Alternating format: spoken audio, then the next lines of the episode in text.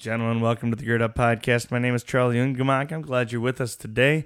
I'm glad that you've joined us, and I pray that we're a blessing to you. This Gird Up project started a few years ago when I looked around and, and realized I wasn't the man I wanted to be, and I realized the direction I was heading was only taking me further from, from what I hoped I would be in the future that I had um, imagined for myself. And so I started pouring into scripture, pouring into some godly men around me, um, and we started talking about some some really big things and uh, changing the way we lived our lives and chasing intentionally intentionally chasing after the Father. And this is what happened. This is the result. Um, this is my passion project. It's it's something I love to do, um, and I pray that it's a blessing to you as it's been a blessing to me. If you enjoy what you're hearing on the show today, make sure you follow us on social social media. On Instagram and Facebook, we're pretty active, especially putting up stories. I love to post my prayer requests up there, um, things that I'm praying about. Um, I love to be at least a little bit of an encouragement to you, and it'll also update you all the time when I'm putting new stuff up. Um, if you would like to support the podcast financially, the Lord has provided to for me through you um, with abundance, and I thank Him for it, and I thank you for it, especially for the guys who are sending me notes and books and small gifts. I appreciate it, guys. It's awesome. It means a ton, um, and and blessings to you for it. Uh, I love it. If you would like to support us, uh, go ahead and do so. Um, there's uh, we have a Patreon account, makes it really easy to donate um, or you can DM me, get my information, um, and I'd love to share that with you. But most of all, gentlemen, uh, keep me in your prayers. Continue to pray for the brothers around the world who are fighting to live Christian manhood um, in their everyday lives and go out and pursue masculinity yourselves. Um, this podcast is sponsored, and you'll hear that in a second. It's another wonderful opportunity from Pastor Steinberg um, to dig into the Word uh, every single day and be a part of a community of believers that's preparing the next generation. So I hope you enjoy the show today. I hope you have an awesome week. I love you. God bless you. Let's get into the show. Today's podcast is sponsored by the Christ for Disciples podcast. I'm Pastor Paul Steinberg, son of Ken and father of five sons. Each weekday on the Christ for Disciples podcast, I apply God's Word to raising the next generation. Take 10 minutes each weekday to listen to the Christ for Disciples podcast and get direction and gospel power to disciple the youngest generation. Subscribe to the Christ for Disciples podcast by going to ChristForDisciples.com or searching on Apple Podcasts, Google Play, Spotify, and whatever else. ChristForDisciples.com.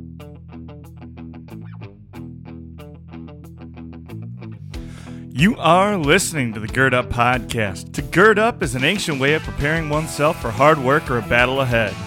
Our work is to reclaim masculinity in the modern world and to live out our calling as men of God.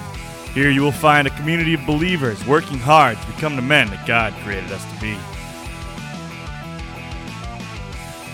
Now it's time to roll up your sleeves and let's get to work.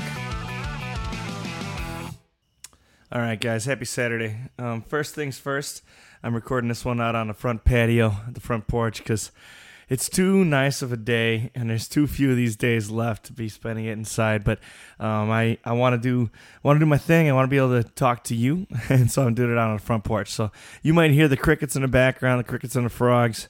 Um, you might hear some cars going by, all that little stuff. But uh, um, I think it'll be pretty good quality here. I hope that it's not too much of a of a nuisance. Um, I hope it's still professional quality and that you that you're enriched by it.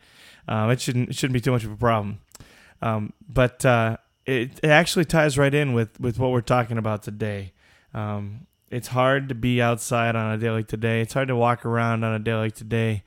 And feeling the uh, feeling the, the warm sun kiss your face, uh, feeling the warm breeze blowing on your cheek, um, feeling the, the like it was a perfect temperature. It was a beautiful day.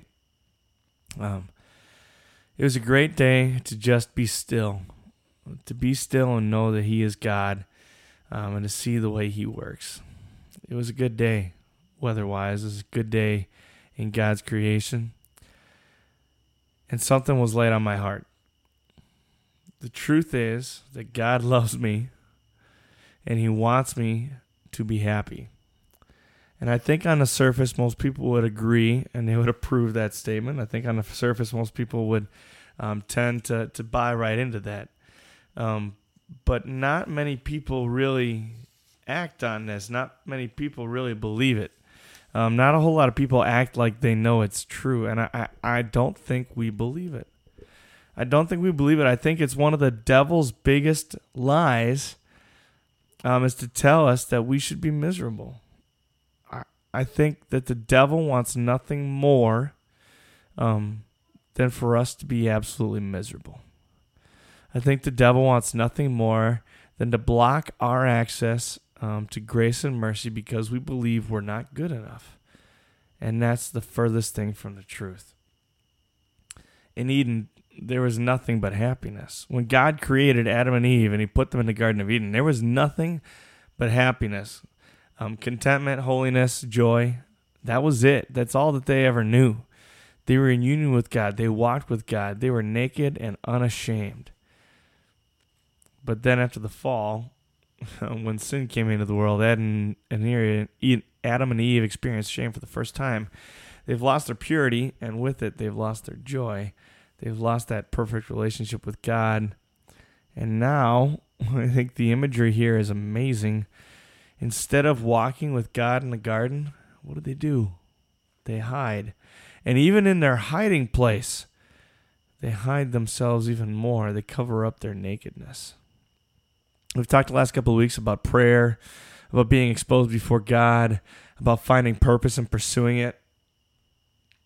I love the phrase from C.S. Lewis standing naked and exposed before God in prayer, letting Him see me as I am, and praying that I know Him as He really is and not as I imagine. If I can know God as He really is and not as I imagine Him, then I will see that there is something more than I ever could ask or imagine. And that's what I want to dive in today. If we see God as Abba Father, as Daddy, which is how that's translated, if we see him as the creator from whom we've all been begotten, we'll see the way that he longs for us. Um, and uh, the and we'll long to return to the joy of the garden. He he longs for us to return to the garden. In Matthew seven, Jesus is talking, and he says, uh, he talks about fathers. He says, "Ask and it will be given to you; seek and you will find; knock and the door will be open to you. For everyone who asks receives, and he re- seeks finds, and to him who knocks, the door will be opened. Which of you, if he has a son um, that asks for bread, will give him a stone? Or if he asks for a fish, will give him a snake? If you then, as though you are evil men, know to give good gifts to your children, how much more will your Father in heaven give good gifts to those who ask him? God is not an angry God. He's not an angry father. He's not a condemning force. He's not angry at us. He certainly doesn't want us to sin. And and I and I'm not dismissing our sin. But he loves us. He cares for us. He's a loving father. He calls us his father over and over. He longs to know us as sons. He wants to be our daddy. He wants to have that intimate relationship with us as our father. Now, none of us have perfect fathers. My father certainly wasn't perfect. He was a good man. He is a good man, and he was a good father, but he definitely wasn't perfect. None of us know the perfect love of a of a benevolent and perfect and loving father because none of us had a perfect father who painted a perfect picture. All of our fathers fell short, dramatically short, of what they ought to be. But our Father God never does. And the picture is incredible. I love in Jeremiah when he's talking about the children of Israel and he says, I remember the devotion of your youth, how as a bride you loved me and followed me through the desert, through a land not sown. Israel was holy to the Lord. My people have committed two sins. They've forsaken me, the spring of living water, and they've dug their own cisterns, broken cisterns that cannot hold water. God tried or God gave us everything we need, but we tried to find our own way. And our own way is broken. They're broken cisterns. They're never going to provide the gift that He gives. God loves me and He wants me to be happy. Everybody's looking for happiness, right? Everybody in this world is looking for happiness, whether they want to admit it or not. They're looking for success, right? And they think that that next level of success will finally make them happy. Or they look to sensuality, right? Whether it's sex or other things, they look for that good feeling, right? That's finally going to make them happy. It's we have this idea that I'll be happy when, right? And we're always looking ahead, and we don't ever find contentment in the things of this world. We will, we know that we never will but we always have this mindset, right? I'll be happy when I find that perfect woman to marry, right? I'll be happy when all my kids get into college. I'll be happy when I finally have, you know, that promotion. I'll be happy when I can be self employed. I'll be happy when I've lost 70 pounds. I'll be happy when, you know, and we go on and on. But the reality is that's never going to be a source of happiness. In self and the elevation of or preservation of self, we'll never really find happiness and joy. What the world calls happiness is a temporary state. It's like a false high. I feel better than I did before, but the reality is when it's over, because it's soon going to fade, I just, I'm not happy for very long. It's not real happiness. I when this sensation fades, I'm actually left with a deeper hole. Right? This big chasm of insecurity, greed, selfishness, and self-loathing. It's deeper than before. Like sex, sensuality, alcohol, drugs, porn, masturbation, gossip, all of that. Right? All those little things that we, we like to write off and say, I, it just makes me feel good. It makes me feel happy. They all serve selfish aims. They're inherently selfish. What they do is they numb the ache, right? Like scratching the itch, and and it and it might relieve the tension, but in the end, it's like giving a, uh, it's like giving a dehydrated man, like a man who's dying of thirst, giving him a jug of laxative, right? It might look like the right thing to do. It might look like it's going to do you a favor, but the reality is it's just going to make everything worse and it's going to kill you even faster it's just going to kill you off even faster. It's not going to do you any good. It's self seeking at its core, and you'll never find joy that way. We need to change the way we think about happiness. Um, I'm even going to shift right now in the conversation. I'm going to start saying joy instead because I, I love that. Like, happiness can be tainted, right? But we all understand that feeling of joy that just think of those moments of bliss you've had in your life, right? You know what that's like. That's that's a tangible thing that everyone's experienced. So think about that joy, okay? When I become a Christian, when Christ comes into my heart, makes a home, starts renovating my heart, um, when I'm blessed with faith and washed in Jesus' blood, I become a new creation. That's what it says in 2 Corinthians 5:17. Therefore, if anyone is in Christ, he's a new creation. The old is gone, the new has come. The old man of the world is gone. What does this mean? In Romans 12, verses 1 and 2, it says, Therefore I urge you, brothers, in view of God's mercy, to offer your bodies as living sacrifices, holy and pleasing to God. This is our spiritual act of worship. Do not conform any longer to the pattern of this world, but be transformed by the renewing of your mind. Then you will be able to test and approve what is what God's will is, his good, pleasing, and perfect will. When God takes over my heart, everything changes and I begin to test everything, like everything I do, everything I'm a part of, everything I think, everything I say. I start to test that, whether it's in prayer or just against the canon of Scripture, right? I test everything, and I start to be able to grasp, you know, what is and isn't God's will. I'm testing everything against this new standard. Does this serve my Savior? So everything I do, I start to ask, does this serve my Savior? And we'll naturally start to grow stronger spiritually and we'll start to reevaluate anything and everything in our lives. And it's really easy, like that's the, the devil's in, right? Um, new Christians or Christians who are, are finding, you know, hitting their stride, Christians who are experiencing a revival, right? That's the devil's in there, is to say, everything I enjoyed before is bad and any pleasure is bad and we can't fall into the trap of thinking that something that gives me joy is bad. The things that make me feel good aren't inherently sinful. the key in, in these situations, the key in regards to pleasure, especially, is this idea of innocence.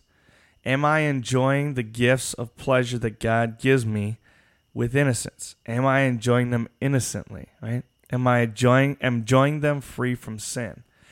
It comes from an understanding that all has been forgiven, right? Like if I believe that I still carry guilt and that I still have to be good, then pleasure isn't a good thing. Pleasure is not helping my case. If I believe that I have to earn some sort of righteousness, if I have, believe that I have to earn my holiness, if I have to, if I believe that I have to earn my place in the kingdom of God, then pleasure is not a good thing because suffering is going to be merit. But if I believe that I've been forgiven, that I stand righteous and holy before God, if I believe that by Jesus' blood he sees me as an as I ought to be, if he if I believe that because Jesus died for me, God sees what he wants me to be, his righteous and holy child, if that's the way God sees me, if I believe that's how he sees me, it changes how I see myself. If God sees me as his righteous, perfect, and holy child, now pleasure is a gift freely given by my intimate, almighty, omnipotent daddy. Right? This loving father, this father figure who is absolutely in love with me. Go back to that Matthew passage. Even sinful fathers know how to give good gifts to their sons. Now imagine a perfect and immaculate father and how he feels about us. If sinful fathers can give good gifts, how much greater are the gifts of the Father? Think about the way he spoke to the children of Israel in the book of Jeremiah. He longs for them. He wants to know them. He wants to be their father. I've been blessed uh, to work with a bunch of kids um, throughout my ministry who've been adopted, but there's one in particular. There's a young man who's playing football for me right now, and he's adopted. He's a different color skin even than, than his family is. And you wouldn't know, even for a moment, that he wasn't a blood relative. Even among his uncles and cousins, you wouldn't even know the boy is completely and totally loved just as if he were a child that fit right in from the very moment that he was conceived. He wouldn't be part of the family if they hadn't chosen him. He wouldn't be part of the family if they hadn't sought him out and rescued him. And now, they don't just see him as a son, they see him as a valuable gift. He's beautiful and he's part of the family and they treat him like he is. If sinful parents can love a child with that much grace and affection, think about the way your Almighty God, the omnipotent Father, feels and thinks about you. If you believe that, it changes everything. And it changes how I see myself. Pleasure is a gift. And it's not just freely, but lavishly given by a, a, loving father who cares for me.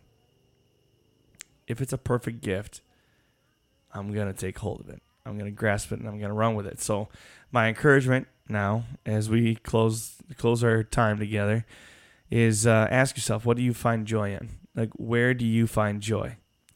And if you find joy in something, um, grab it, grasp a hold of it. I know you have at least an idea of something that gives you joy. So if you um, if you find joy in something, firmly grasp hold of it. What do you find joy in? Give it to God. Hand it over to God. Right? The key is innocence. So hand it over to God um, and appropriately pursue it. So pursue it with love, pursue it with passion, pursue it with selflessness. Right? I love the con. I'm again, I'm a single man, but I love the concept of of making love to a woman. she's my wife, right?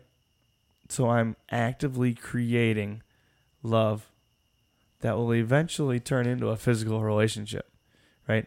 I might earn it, but I'm going to earn it over time. This is a gift of the Father. So pursue it, enjoy it, enjoy the little moments, right? I mean, think about the small pleasure just kissing a girl. How incredibly pleasurable it is. And that is not something that's bad. Like, it's not something that's bad. It's a gift from our Heavenly Father. The thing that I love the most is coaching. I just absolutely love coaching.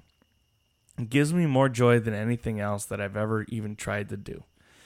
I love football as my favorite sport, so coaching football is even more like it's just another level. And I love the time I get with my boys and where we're just loving each other, right? We're pouring into each other. We know each other intimately, at least in that setting, right? That facet of our lives. Um, and, and there's something that passes between us. It's it, it's almost like physical matter, right? There's something that passes between us that just gives us joy. It's contagious, it's pure, it's holy, and it's a gift from God. What makes you come alive? Figure out what makes you come alive, own it, do it, grasp it, dive into it, and then present it to the world and and let the Lord bless you through it. Don't be afraid to be happy. Enjoy the life you've been given. Find joy in absolutely everything. And if you don't have joy, go out and pursue it.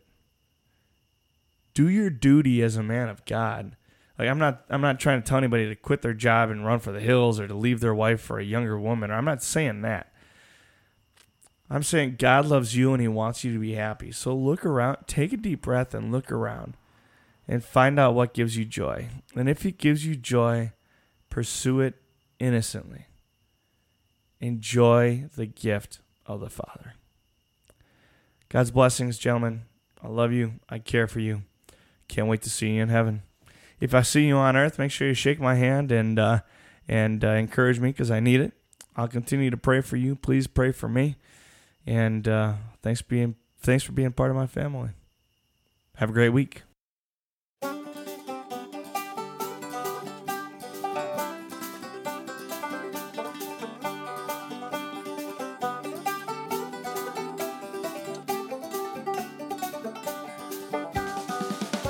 Thank you for listening to the Gird Up Podcast. If you like what you're hearing on our podcast, make sure you're sharing it with friends and family, men in your life who you think need to hear our message. You can find us on social media on Facebook under the Gird Up Podcast, and there's a Gird Up community as well there where you can interact with other men on the journey toward Christian manhood. You can find us on Instagram as Gird Up underscore like underscore a underscore man. If you'd like to help us bring our message to more men just like you all around the world, you can hit up our Patreon account. Type in www.patreon.com forward slash girdup. And finally, please leave a five star rating or review on whatever platform you use to listen to our podcast, whether it's iTunes or Spotify. What that does is it helps us get more attention in the podcast world and bring more men to our message. Thank you again for listening to our podcast. Thank you for all the ways you support us and help spread the word. Until next time, go gird up and be the man that God created you to be.